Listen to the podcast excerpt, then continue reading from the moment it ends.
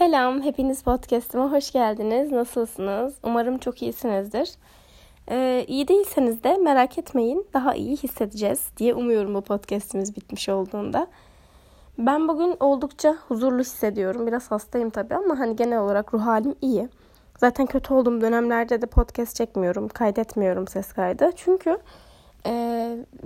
benim çok yansıyor konuşmama ve size dünya yanmış bitmiş kül olmuş gibi bir konuşma yapmak benim ne haddime, sizi kötü etkilerim diye düşündüğüm için ara ara yok oluyorum. Bunu da buradan açıklayayım. Yani bazı anlar ard arda buradayım, bazı anlarda yokum ya. Benim ruh halim çok değişken ve bu değişkenlikleri de kolaylıkla cümlelerime yansıtıyorum.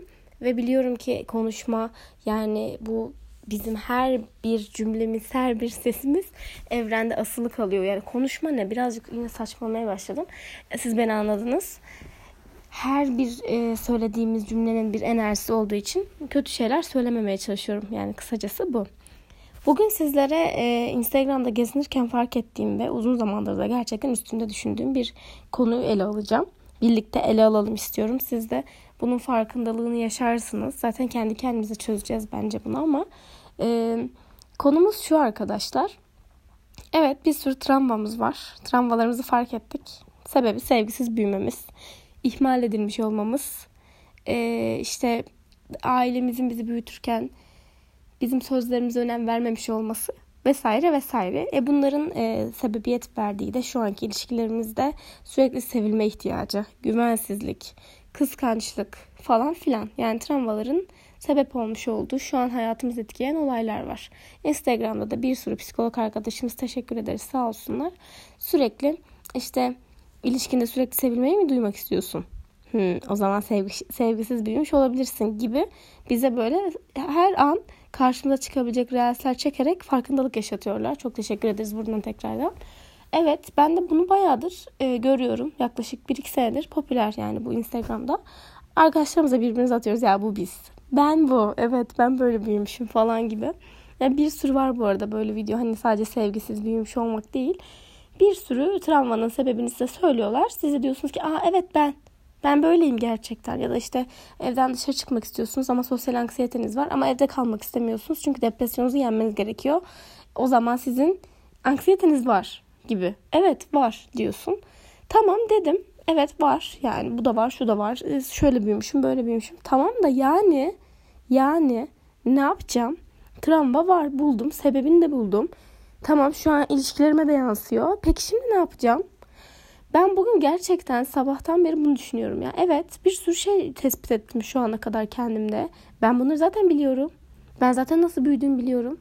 Bunun neye sebebiyet verdiğini anlamamıza yardımcı oluyor bu videolar. Tamam, bunu da anladım.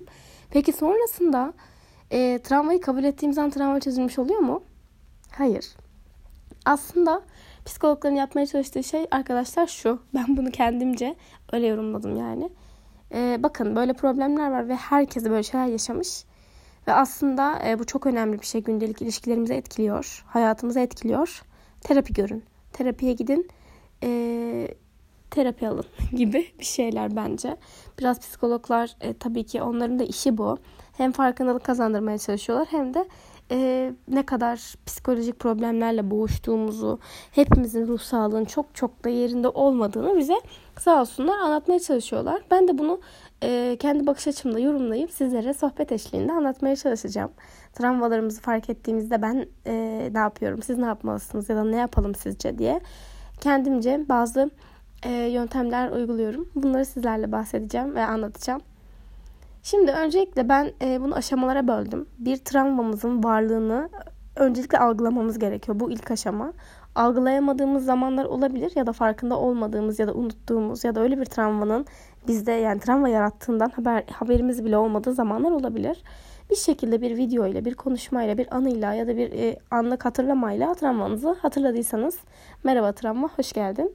Şimdi ilk adımımızda bu hatırlamayla birlikte vücudumuzda bazı sorunlar olabilir. Kendimizi çok kötü hissedebiliriz. Anlık bir mod çökmesi olabilir. Ruhsal olarak kendimizi çok kötü hissettiğimiz için bir süre insanlarla görüşmek istemeyebiliriz. Ağlama krizine girebiliriz. Hadi ya, yok ya, o kadar da önemli değil falan gibi gülme tepkimesi verebiliriz. Bir şekilde hepimizin tepkisi bambaşka bu arada. Bu çok normal bir şey. Yani herkesin bir travmaya ya da bir olaya verdiği tepki zaten bambaşka. Bu da iyi ya da kötü diye nitelendirilemez. Yani ağlamak iyidir, gülmek kötüdür diye bir şey bence yok. Hepimizin vücudunda savunma mekanizmaları var. Vücudunda değil de yani hepimizde var olan, egonun yönettiği ve savunma mekanizmalarıyla aslında rahatlamaya doğru itildiğimiz şeyler bunlar. Savunma mekanizmaları farklı şekillerde ortaya çıkıyor. Yani bazılarımız bastırır, bazılarımız inkar eder, bazılarımız bedenselleştirir gibi. Bu şekilde savunma mekanizmalarıyla travmamızı bir şekilde bastırırız, atlatırız ya da işte başkalarına bir şekilde tepki veririz. Mesela yer değiştirip bir şeye vurabiliriz, gidip duvara yumruk atabiliriz falan filan, öfkemizi yani yer değiştirip. Travmaya bir tepki veriyoruz bir şekilde. Ondan sonraki adımımızda travmamızı algıladık, kabul ettik ve bir tepki verdik. Sonraki adım işte artık bizde kilit noktası, değil mi? Hani hepimiz ilk başta bir şekilde travmaya bir tepki veriyoruz ama sonrasında tamam fark ettim ben sevgisiz büyümüşüm, örnek veriyorum. Şimdi ne yapacağım? Evet arkadaşlar, şimdi en önemli kısım. Şimdi ne yapacağınızı bilmediğimiz için hepimiz gidip de herkesin terapi alma şansı da yok. Yani bir de ben artık buna da şey gibi bakıyorum. Bitmez. Yani o kadar çok travma var ki ya da o kadar çok olay var ki yani ömür boyu terapi alsak tabii ki bu bize destek olur ama bitirme gözüyle terapi almaya başlarsanız yani bir sorun var ve bunu çözeceğim derseniz ben çok başarılı olacağını sanmıyorum. Bunu tabii ki bir psikolog olarak söylemiyorum ama kendi bilgilerime dayanarak psikolojiye meraklı ve biraz bilgili bir insan olarak söylüyorum. Bir travmanın çözülmesi için 3 haftalık aldığınız bir terapi seansı sizi maalesef ki süper bir insana dönüştürmeyecek. Bunu kabul etmekle başlayın öncelikle. Neyse, konumuza geri döneyim ben. Sevgisiz büyümüşsünüz ve bunun ilişkilerinize yansıdığını fark etmeye başladığınız zaman da kendi kendinize yapabileceğiniz ilk şey o anları hatırlayıp bunu size yapan kişiyi belirlemek. Yani bunu size yapan kişiyi de belirlediyseniz, yani mesela örneğin anneniz ya da babanız ya da ikisi birden size bunu yapsa, o dönemki kendi çocukluğunuzdaki verdiğiniz tepkileri hatırlamaya çalışıyorsunuz. Ve o zamanki siz ne olsaydı da başka şeyler yapardınız, bunu akıl etmeye çalışacaksınız. Yani siz aynı olaylar oldu ama başka tepkiler vermeye çalışıyorsunuz. Aileniz size nasıl davranması gerekirdi de siz başka tepkiler verirdiniz. Yani aileniz size yanlış yaptığı bir şeyi doğru şekilde yapmaya çalıştığını hayal ediyorsunuz. Ve bu hayalinize canlandırdığınızda bir şeyler oturmayacaktır muhtemelen. Mesela anneniz sizi işte hiç dokunarak sevmemiştir mesela, ya da size şiddet göstermiştir ya da ihmal etmiştir bir şekilde, sizi sevgisizliğiyle yalnız bırakmıştır. Ve tek başınıza işte büyümek zorunda kalmışsınızdır, ondan korkuyorsunuzdur vesaire. Bu gibi olaylarda annenizin sizi sevdiğini, size dokunduğunu, işte sizin saçınızı taradığını, sizi anladığını hayal ediyorsunuz. Ve tam olarak hayal edebiliyorsanız çok güzel. Çünkü çok daha kolay ilerleyecek ama hayal edemiyorsanız, bir şekilde oturmuyorsa yani, çünkü annenizi hiç öyle görmemiş de olabilirsiniz. Bu noktada şöyle bakmalıyız. Hepimiz bambaşka şeyler yaşıyoruz. Bir döngü var aslında. O da kendi ailesinden gördüğü şeyi sana yansıtmış ya da kendi travmalarını sana yansıtmış. Sağlıklı bireyler travmalarını yenerek ya da travmalarını olduğu gibi kabul edip ileriye bunu aktarmazlar.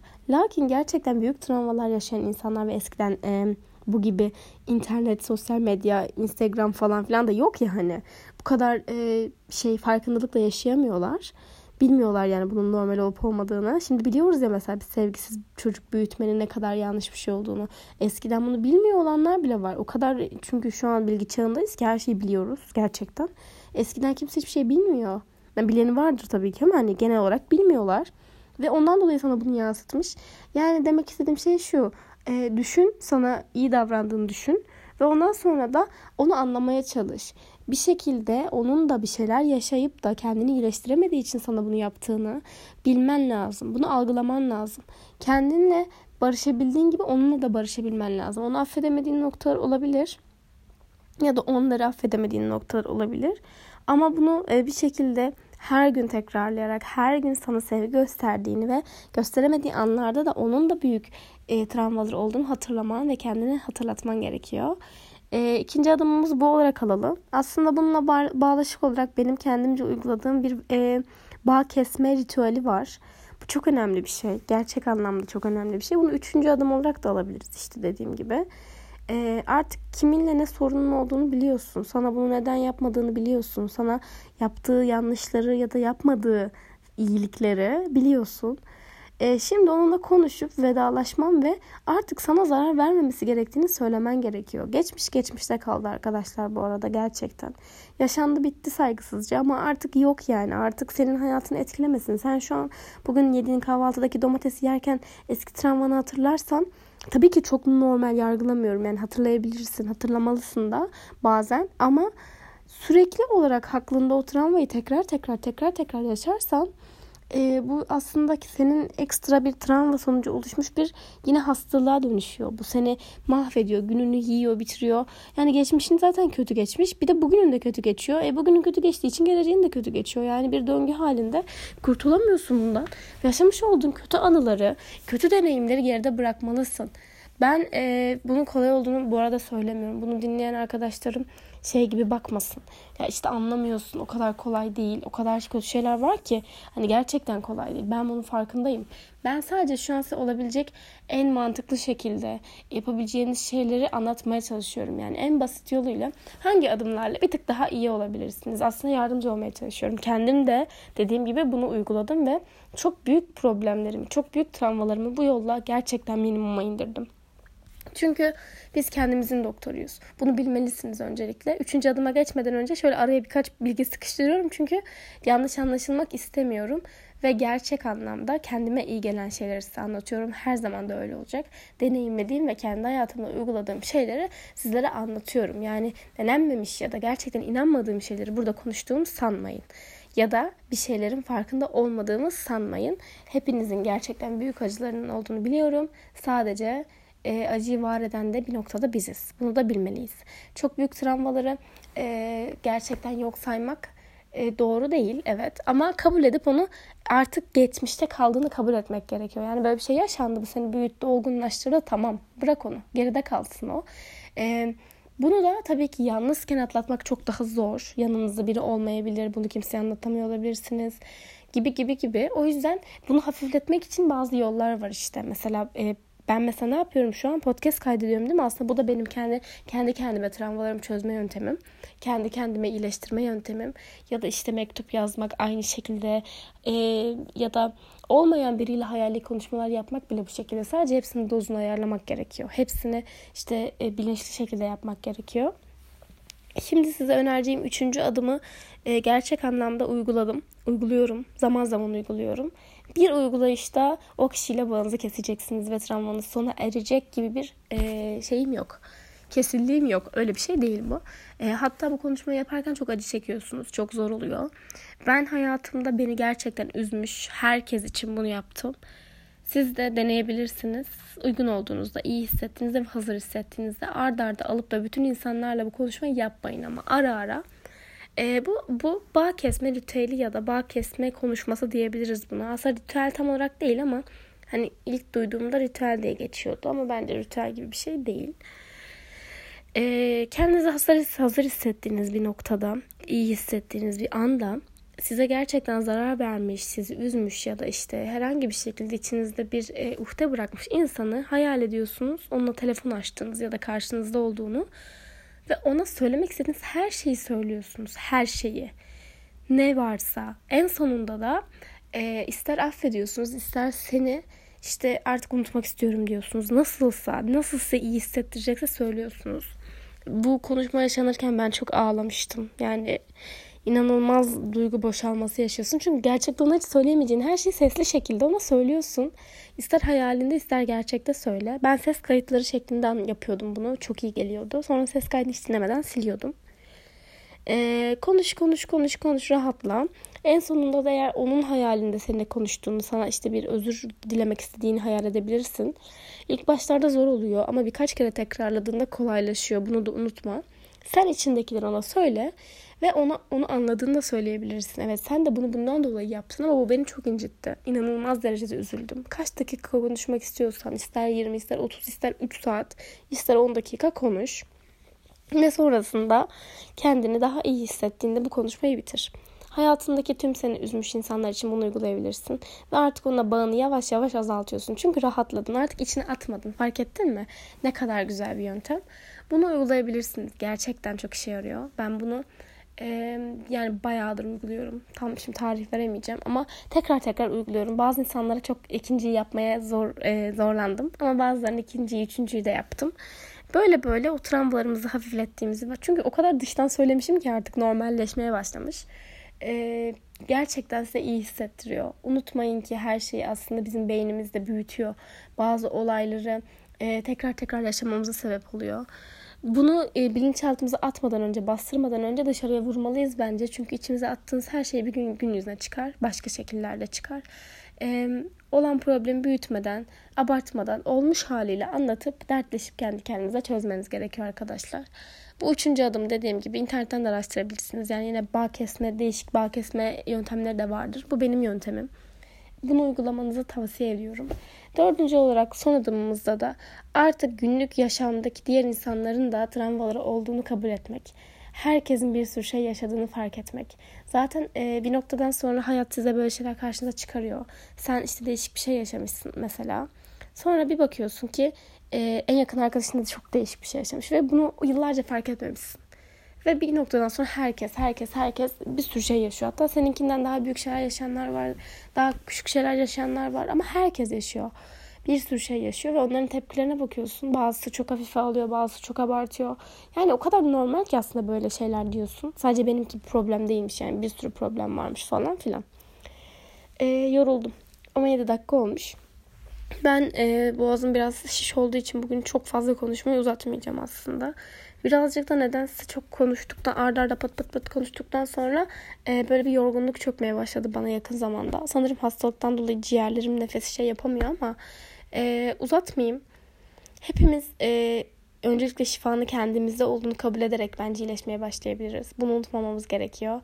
Bir şeyler olduğunda, bir şeylere üzüldüğümüzde, bir şeylere tepki verdiğimizde bunu yapanın biz olduğunuzu unutmayın. Size çok büyük zararlar vermiş insanlar olsa bile bu zararı o verdi ve bitti. Sen kendine artık daha fazla zarar verme. Ve şunu da unutmayın. Ben kendime hep bunu söylemeye çalışıyorum artık. Sizin tek yanınızda olan insan kendinizsiniz. Her zaman sizle birliktesiniz ve fark ettiniz mi en son kendinize ne zaman hediye aldınız? Çok zor değil mi? Genel olarak almıyoruz çünkü kendimize hediye. Ama başkalarına sürekli kendimizi sevdirmek için hediyeler, işte düşüncelilikler, incelikler yapıyoruz. Kendimize hiç ya da çok az. Ya da bir şey olduğunda kendimize nasıl yükleniyoruz? Hemen işte yine yapamadın, hata yaptın falan filan bir sürü şey.